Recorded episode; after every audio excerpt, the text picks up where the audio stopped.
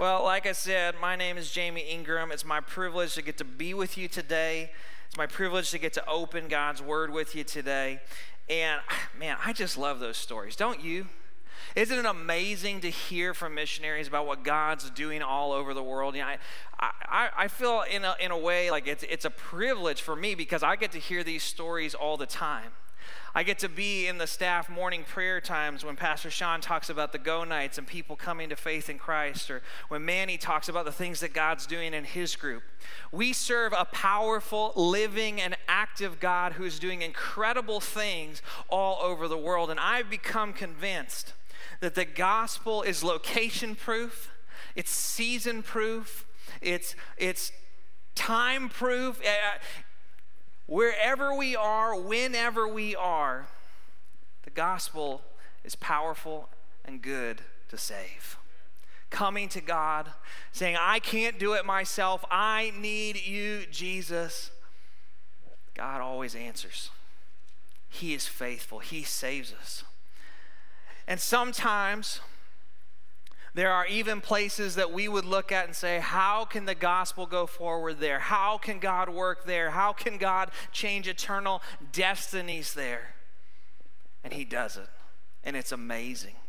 And this morning, we are going to be talking about two men that God is going to empower to come into one of the most difficult seasons in human history, one of the most challenging situations in the world at that time. And they are going to faithfully preach the gospel message. And God is going to work and move in people's lives. If you have your Bibles, we're going to turn to Revelation chapter 11. And as you're turning there, I just want to remind you where we are in the book of Revelation. We've gone through chapter 10, we began this kind of pause, interlude type section where we kind of took a step back as the judgments were rolling out. We began to look at the scene and what is going on. And especially here in chapter 11, that interlude makes a lot of sense because we are going to be talking about something that is going on for half of the tribulation time while all of these judgments are rolling out. And it's incredible. Revelation chapter 11, verse 1. John writes Then there was given me a measuring rod like a staff and someone said, Get up and measure the temple of God and the altar and those who worship in it. Leave out the court which is outside the temple and do not measure it, for it has been given to the nations, and they will tread underfoot the holy city for 42 months. And I will grant authority to my two witnesses, and they will prophesy for 1260 days, clothed in sackcloth. These are the two olive trees and the two lampstands that stand before the Lord of the earth. And if anyone wants to harm them, fire flows out of their mouths and devours their enemies. And if anyone wants to harm them, he must be killed in this way. These have the power to shut up the sky so that rain will not fall during the days of their prophesying. And they have power over the waters to turn them to blood and to strike the earth with every plague as often as they desire. When they have finished their testimony, the beast that comes up out of the abyss will make war with them and overcome them and kill them. And their dead bodies will lie in the street of the great city, which mystically is called Sodom and Egypt, where also their Lord was crucified.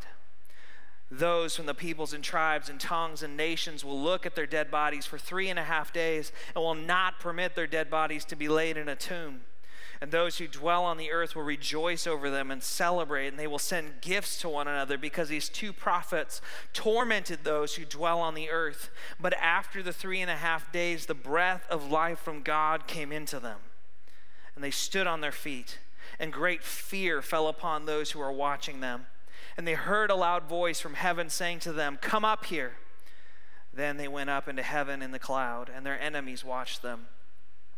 And in that hour, there was a great earthquake, and a tenth of the city fell. 7,000 people were killed in the earthquake, and the rest were terrified and gave glory to the God of heaven.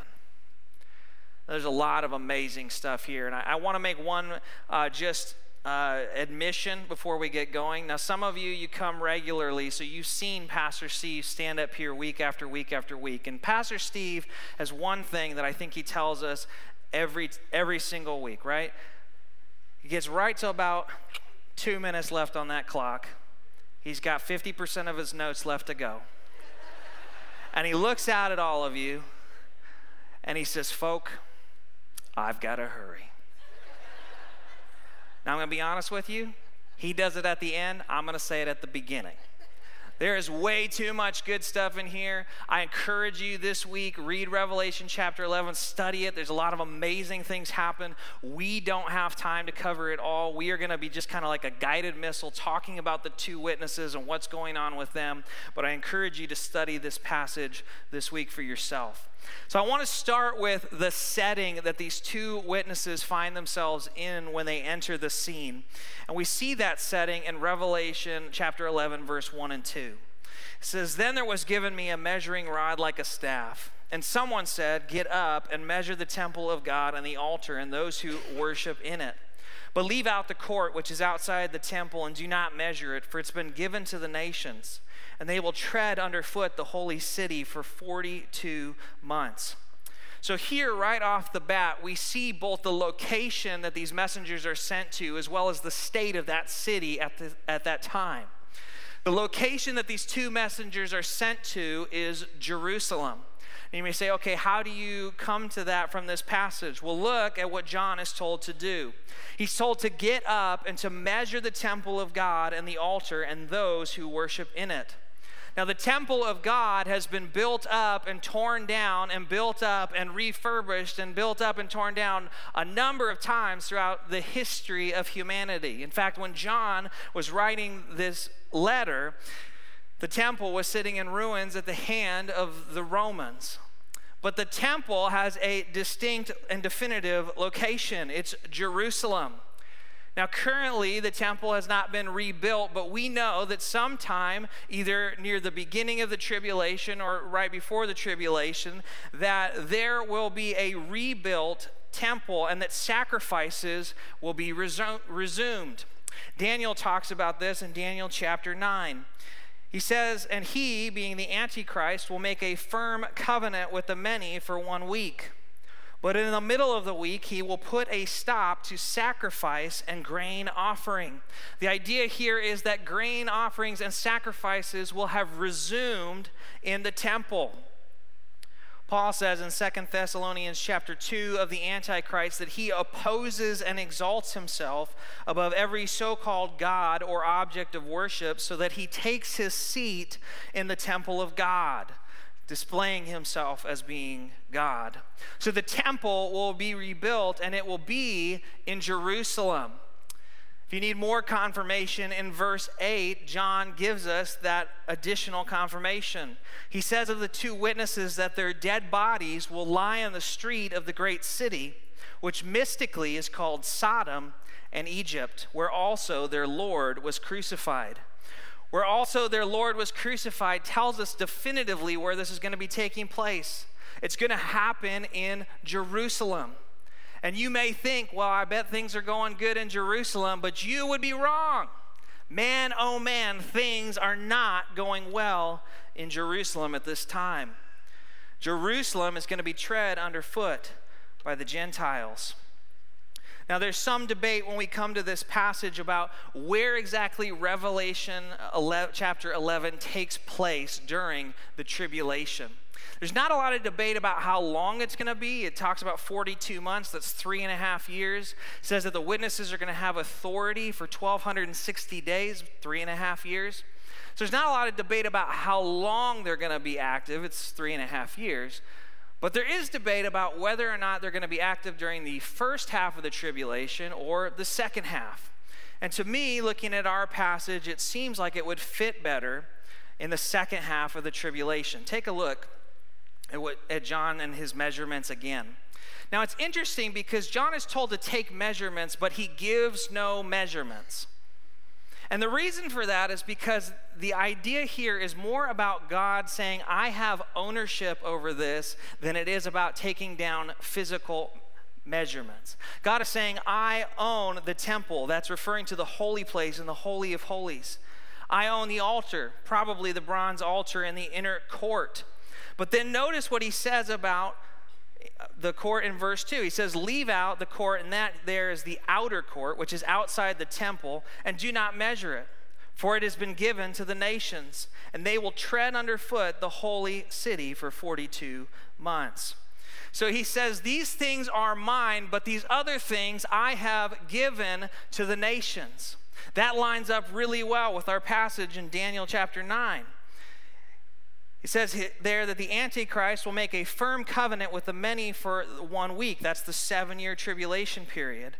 But in the middle of the week, he will put a stop to sacrifice and grain offering. So, for that first half of the tribulation period, people in Israel will be able to go and make sacrifices and grain offerings in the temple. They'll be able to do it freely, no problem. But in the middle of the tribulation point, the Antichrist is going to come in and say, Nah, we're done with this. I'm putting a stop to it. And from that point on, there's going to be great oppression of the Jewish people in Israel and around the world. So it makes more sense then that when the city is being tread underfoot by the Gentiles, that that would happen in the second half of the tribulation after the grain offerings and the sacrifices have been stopped. Why have they been stopped? Because the Antichrist put a stop to them, and now the city has been overrun by the ungodly. It makes sense then that Jerusalem would be called a spiritual Sodom in Egypt. The picture of Sodom there is moral depravity Egypt, oppression, and slavery. It's going to be a difficult, dark, wicked place during the tribu- this set part of the tribulation. Ironically, it's this very city of God, the holy city of God, Jerusalem, that is now being spiritually compared to those who, historically, if you think about Sodom and Egypt, to those who hate God and hate His word. So that's the backdrop to our two witnesses entering the scene. They enter Jerusalem, a Jerusalem that has been seemingly overrun by the world and by worldliness, a temple that has been desecrated by the Antichrist. And it's in this context that they begin to preach the message that God has given them. Take a look at verse 3. We're given a description of these two witnesses. John writes, it is said, And I will grant authority to my two witnesses, and they will prophesy for 1260 days, clothed in sackcloth. These are the two olive trees and the two lampstands that stand before the Lord of the earth. And if anyone wants to harm them, fire flows out of their mouth and devours their enemies. So if anyone wants to harm them, he must be killed in this way. And these have the power to shut up the sky so that rain will not fall during the days of their prophesying. And they have power over the waters to turn them into blood and to strike the earth with every plague so often as they desire. Now, there's been a lot of debate and speculation over the, the years about who specifically are these two individuals. And we're going to get into that. But before we do, I just want to take a look at some of the things that we do know very clearly about these guys from the text. And the first thing is that these two witnesses are spirit fueled and spirit filled men of God. Look at verse 4. It says that these are two olive trees and two lampstands. Now, you may be like me and you read that and you kind of went, that's weird. Interesting choice of words there, John. Interesting, right? But this is actually a reference to Zechariah chapter 4 and to the two men that are found in that passage both Joshua, who was a high priest, and Zerubbabel, a civil leader. These two men would lead Israel back to worshiping God following their captivity, and they carried the light of revival through the power of the Holy Spirit. Zechariah, when he was talking to an angel about this, went to the angel, and the same depiction was given to him that these two men are lampstands and that they are olive trees. And he said, Okay, well, what exactly does that mean?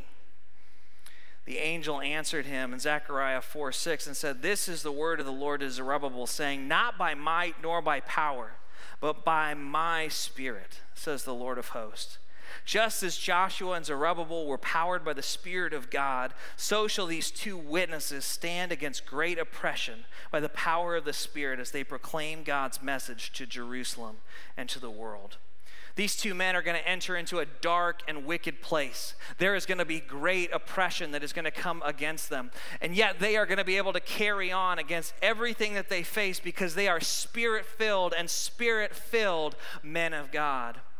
They're going to do some amazing things, and some amazing signs and wonders are going to come forth from them. Let's just take a look at some of the things that are listed here in the passage that these guys are going to do.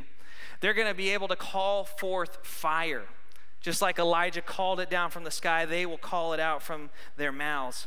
They'll be able to stop rain. It says that during this period of time, they'll be able to stop rain. It's eerily similar to the amount of time that Elijah himself stopped rain. Like Moses, they're going to be able to turn water to blood. And like Moses, they're going to be able to strike the earth with plagues. John MacArthur wrote that miracles were often used by God in the New and Old Testament to authenticate his messengers. And that's going to be the case here. They are going to come down with a message from God. They are going to proclaim to people about their, wit- their wickedness. They're going to call them to turn to Jesus. And in the midst of all that, they're going to be doing these incredible signs and wonders. And you would think that that would cause people's hearts to turn. But that's not the case said people are going to be upset, they're going to be angry. And that's why I think it's important to also point out about these two that during this period of time that God has ordained for them to work, they will be seemingly invulnerable. They cannot be silenced until their work is complete. Think about some of the things that they're going to be doing. You can understand maybe where some of the anger of the world is going to be coming from. They're living in a world that's faced all of this catastrophe already. All of these things have already happened. The world is, is kind of in chaos, it's in ruins. And now here comes some guys who, in the midst of speaking truth to them, are also going to be able to shut off the rain. The little water that is left as people are trying to figure out what they're going to do, they're able to turn it to blood. So it's not totally surprising that people are going to want to come after these guys. But when they do, Revelation 11 tells us that if anyone wants to harm them, fire will flow out of their mouths and devour their enemies. And if anyone wants to harm them, he must be killed in this way. Until God's protection stops, these men will be invulnerable. Now, there's been a lot of suggestions about who these two might be throughout the history of the church. Some would say that they're, they're not so much distinct individuals as they're a picture of the church and of Israel during this time. Others would argue that, well, maybe it's not Israel and the church, but they are representative of larger groups of people. Uh, I would just to kind of, as you're thinking through and processing your view on this, I would just encourage you. The text seems to be very clear that these are two distinct individuals. So I would maybe shy away from those interpretations myself because I don't think that's what the text is telling us. I think that it's very distinctly referring to two people. In fact, when you think about Revelation 11 8, the dead bodies of these witnesses are going to be lying in the street. That would be very difficult for that to be uh, Israel and the church lying in the street. It seems more obvious that it would be two actual distinct individuals. Now, the early church often held that these two men were Enoch and Elijah. There's kind of an interesting reason why they thought about it that way. Uh, they took Hebrews chapter 9 and they said, okay, Hebrews 9 talks about the fact that it is appointed for men only to die once. So let's go find the two guys that never died, and maybe they're the two witnesses. So they went to Enoch and Elijah. That's interesting. I hadn't thought about that. I was kind of, okay, that's cool. But then I started thinking about it a little more, and there's a, a few issues that kind of come up with this. Namely, the fact that that whole idea that it's appointed for man to die once, to me, doesn't seem like a hard and fast rule, just kind of more of a general truth about things. Think about the people who are going to be raptured. They're not all going to die, they're going to be raptured. The people who live through the tribulation, they're going to go into the millennial kingdom and reign with Christ. They're not going to die. Think about people like Lazarus. He died once. And at least, you know, I haven't seen him around recently, but I'm pretty sure he died twice. So maybe better to be careful about taking that as a hard and fast parameter. A lot of people also assume that these two men could be Elijah and Moses. There's a lot of interesting support for that. If I had to pick one, that's what I'd probably go with. Uh, Elijah didn't die, and there's mystery surrounding where Moses is buried, so maybe there's something in that. Many of the signs and wonders that these two witnesses are going to do parallel the work that Elijah and Moses did. Uh, Malachi actually talks about Elijah's future work. In Malachi chapter 4, he says, Behold, I'm going to send you Elijah the prophet before the coming of the great and terrible day of the Lord. Both Moses and Elijah were present at the transfiguration of Jesus in Matthew chapter 17. So it's, it's interesting. Maybe that these are the two guys that it's going to be. But I'd also give some cautions here to that view as well. Uh, first of all, Jesus said Malachi's words regarding Elijah were partially fulfilled by John the Baptist. Uh, also, there are places where Elijah and Moses' signs and wonders line up with these two witnesses. There's other ways in which they don't quite. Right? Elijah called fire down from heaven. These two are going to speak it out of their mouths. Moses was able to do plagues when God said, Hey, you're going to go and you're going to do this sign and wonder, or you're going to call this plague down. When I tell you, you do it. These two are going to be able to, at will, call plagues upon the earth. Personally, when it comes to the transfiguration, that to me is, is interesting. But John was at the transfiguration. So there's part of me that's just kind of like, well, if John was there and he saw those guys and now he's seeing the two witnesses, like, why is he not making that connection? You know, maybe to put it even more bluntly, John, if you know who these people are, why not just say it? Why choose to leave them in obscurity? The conclusion here is that we don't know for certain who these guys are because Scripture doesn't tell us. So we can talk about it, we can have thoughts on it, we can make decisions, but we got to be careful about being dogmatic about it. I like the idea, though, that these are just two nameless, obscure super prophets who are coming into a very difficult situation. They're doing incredible signs and wonders. They're pointing people to Jesus. They're, they're doing the work of ministry in a very difficult time, but they're not taking any of the credit. Because frankly, God's the one that should get all the credit anyway. Let's look at their purpose. These two witnesses come down, they have a distinct purpose. First thing is that their purpose is to witness. This is the Greek word uh, that we get our English word martyr from. They will come as emissaries to deliver God's message to an unbelieving world and to bear witness to the world's need for Jesus. They'll do that through prophesying. And we think about prophesying, often what comes to mind for us is future telling. But that phrase, prophesying, actually is more in line with speaking inspired truth. And it might be about the future, but it also might just be for the present.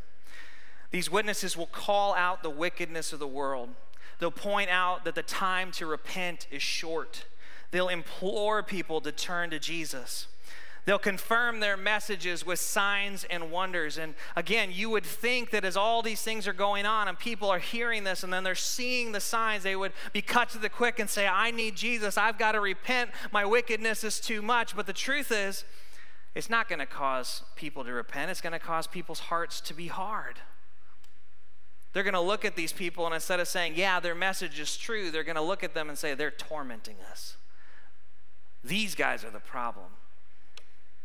It makes sense then that the witness's message will be brought clothed in sackcloth. Sackcloth was a rough, heavy, coarse cloth worn in ancient times as a symbol of mourning, distress, grief, and humility. Reminds me of the iconic image of the guy standing on the street corner holding up the sign that says, The end is nigh. Repent. The time is short. Judgment is coming. Change. Turn to Jesus. Come to Him. Now is the time. The time is short. But instead of listening, people will resent these prophets of doom. Despite the power and the sadness with which these witnesses will bring the message, the world will ultimately reject them. And when their duty is complete, God will allow the beast to take their lives. Look at verse 7. We see the death of the two witnesses. When they have finished their testimony, the beast that comes up out of the abyss will make war with them and overcome them and kill them. and their dead bodies will lie in the street of the great city, which mystically is called Sodom in Egypt, where also their Lord was crucified. And those from the peoples and tribes and tongues and nations will look at their dead bodies for three and a half days and will not permit their bodies to be laid in a tomb. And those who dwell on the earth will rejoice over them and celebrate. And they will send gifts to one another because these two prophets tormented those who dwell on the earth. I want to highlight a few things here. First, I love that phrase when they have finished their testimony. Just to make sure we get this, until God allows it, nobody, not Satan, not the beast, not those wicked people who dwell on the earth, nobody can touch these guys. But when God allows for it, it's the beast that's going to kill them. Now, this is our first mention of the beast. We're going to get more into him in chapter 13 and 17. But this is the Antichrist, fueled by satanic power. It's that idea up from the abyss. He will come and kill the two witnesses.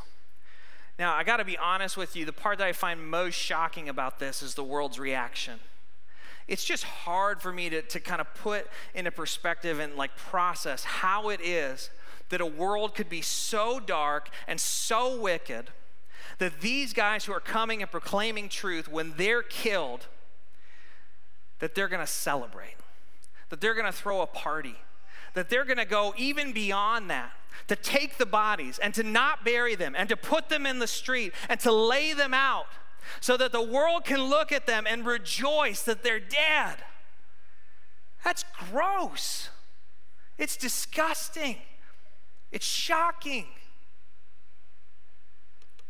I remember the first time I went on Twitter, it was still called Twitter back then, when a political figure had passed away, and I went on Twitter and there was a lot of discourse about it. And instead of being respectful to the dead, you know, that's kind of what I had been used to. It's like everybody kind of be divisive about their politics, and all of a sudden somebody dies, and then they're very respectful.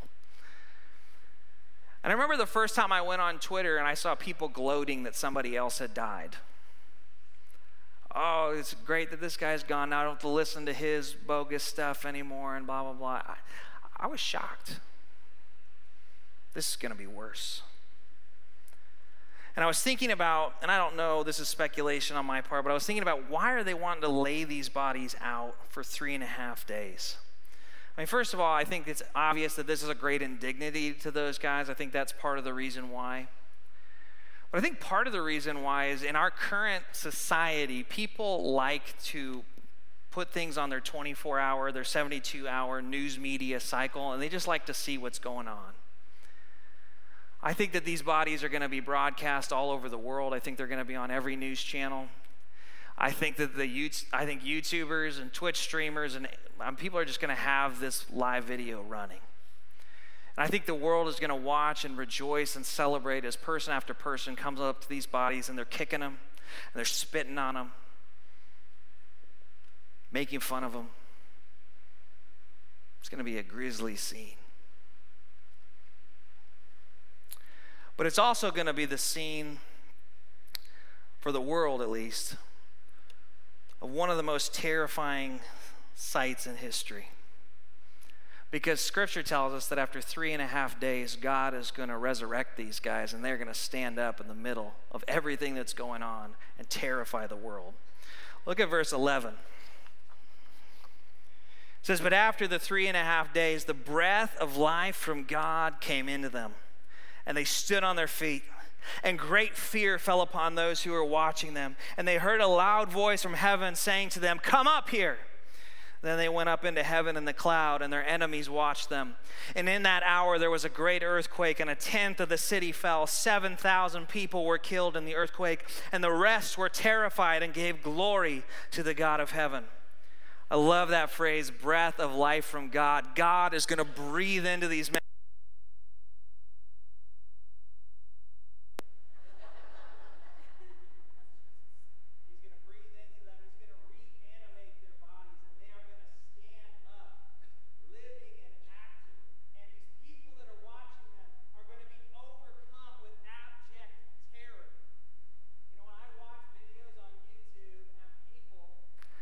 Are falling out of their chairs. There it is, I'm back. falling out of their chairs because, oh, I'm so shocked. I can't believe they announced this video game or this crazy thing.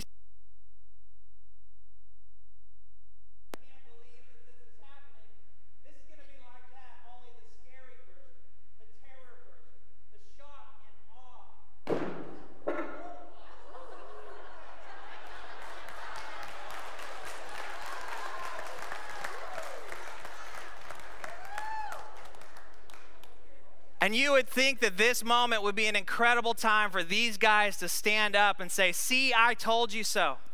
But that's not what they're going to do. They're going to stand up, they're going to look up, they're going to hear the voice say, Come up here, and gradually they're going to begin to ascend. It's not going to happen in the blink of an eye. It's going to be like Jesus himself as he ascended. They're going to go up slowly. You can imagine the terror on people's faces as they're screaming and losing their minds. What's happening? How is this going on? Oh, ah! then, in the midst of that, an earthquake's going to happen. Oh, yeah, just an earthquake. A tenth of the city is going to be destroyed, 7,000 people are going to be killed and great terror is going to come upon everybody else, and they're going to give glory to God. A few months ago, I was talking about the fifth and sixth seals. We saw an earthquake there in that passage. And it was a completely different response. The response there was to say, you know what? I'd rather the mountain fall on me than have to turn and face a living God.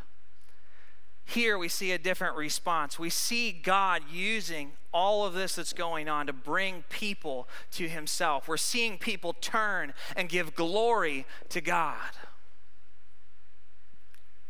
And as I was reading this passage this week, I just kind of couldn't come away from this idea. Because when I think of Revelation, I'm just being honest with you, I think of judgment.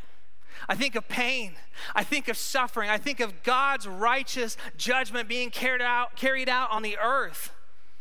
What I don't think about is that even here, in the tribulation, the great tribulation, is that the God of the universe is going to send a lifeboat so that if anybody would respond to the message and the hope of the gospel, that they could go to heaven and be in eternity with Him. But that's what's going to happen. These two witnesses are going to come, and yes, they're going to speak truth, and they're going to call out the wickedness of the world, but they're also going to point people to Jesus.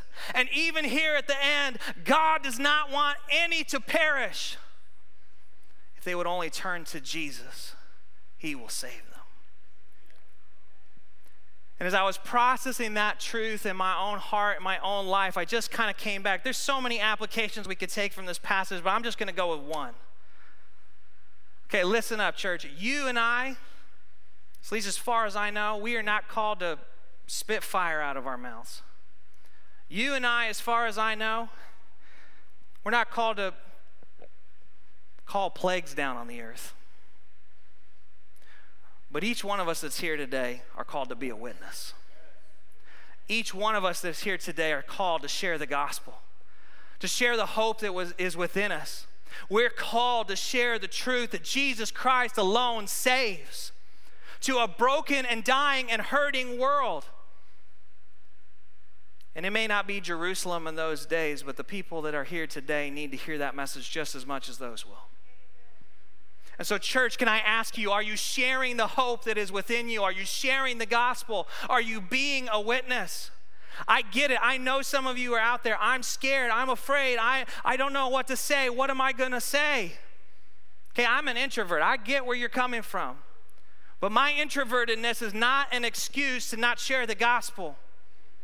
It is an opportunity for God to be shown in me as He overcomes my introvertedness. We are called to be witnesses to the world. In the Great Tribulation, God will call two witnesses to come and proclaim truth to the world and to bring Him glory through their lives, through their deaths, and through their resurrections. Church, let us have that same desire to live for Jesus.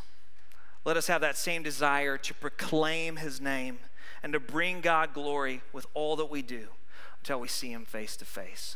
Let's pray.